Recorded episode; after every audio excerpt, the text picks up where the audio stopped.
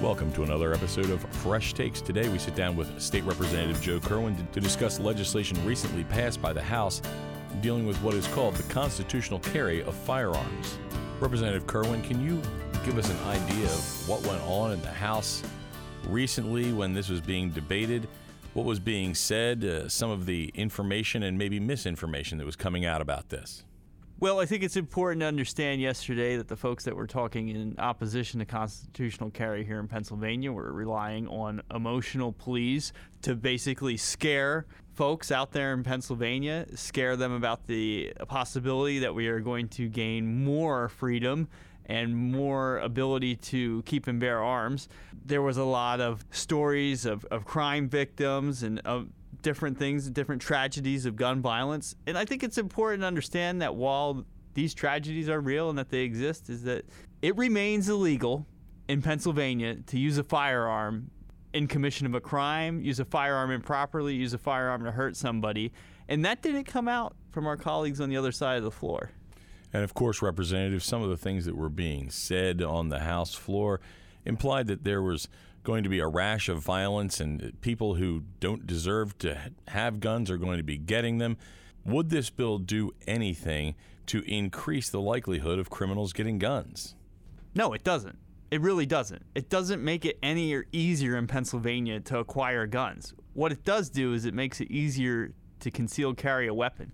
It's important to understand that there are 21 states in America right now that allow constitutional carry. And I can tell you this if it was an issue, if there was crime going rampant because of constitutional carry, we would be hearing all about it. It's not an issue. You look at the statistics, Maine, the safest state in the country, is a constitutional carry state. Maine, the safest state in the country, has a Democratic governor a Democratic House of Representatives and a Democratic State Senate, and they have constitutional carry. So I have a hard time believing my colleagues on the Democratic side of the aisle with their arguments that this is some sort of right wing conspiracy to put more guns on the street and put citizens in danger here in the Commonwealth. It's just not true. And it's it's really irresponsible to make that argument.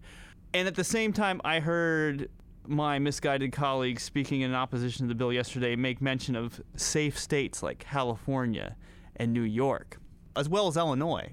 Now, if you think about these states, some of the most dangerous places in the country, most dangerous cities in the country are in these states. Most dangerous because there are so many illegal guns on the street. So, most of the arguments either fell flat yesterday or were just emotional grasps at voters that could be swayed one way or another. The facts are there, the statistics are there. Constitutional carry makes states safer. The other thing that people need to consider is that criminals really don't care about our gun laws. If they're going to commit crime, they're going to commit crime and they're going to choose to do it in whatever method they want. Representative, how do we craft legislation that is meant to adhere to the law abiding citizens when criminals will do whatever they want anyway? This is a great point. And yesterday I did speak on the floor in support of Senate Bill 565, and I did make mention of my previous career as a criminal prosecutor. I know from experience that criminals do not care about the gun laws on the books. They will not follow them. They won't follow any laws that are passed in the future. They just don't care. They're criminals. They are breaking the law. They know they're breaking the law, and they're going to do it anyway. This bill doesn't allow criminals to carry guns. And I don't know if some of my colleagues that oppose this bill understand or not, but it will continue to remain a felony to carry a firearm if you are a person not to possess, a person that's not allowed to have a firearm here in Pennsylvania. So you could be carrying a firearm, and if you get caught with it, you're still going to be arrested if you can't have it. This law is very simple. If you can legally buy a gun, then you legally can carry it.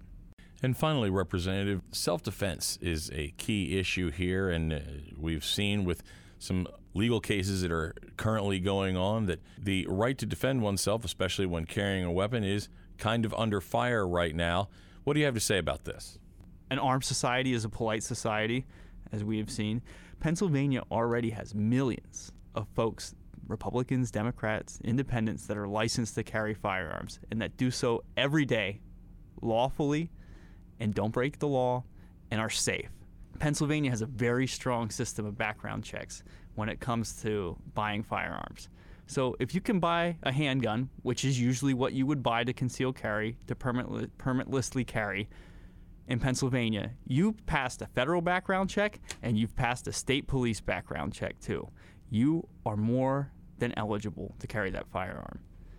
Thanks for tuning in to another episode of Fresh Takes. You can hear more episodes of this podcast at repjoekerwin.com slash mypodcasts and check out all of our content at pahousegop.com slash mypodcasts.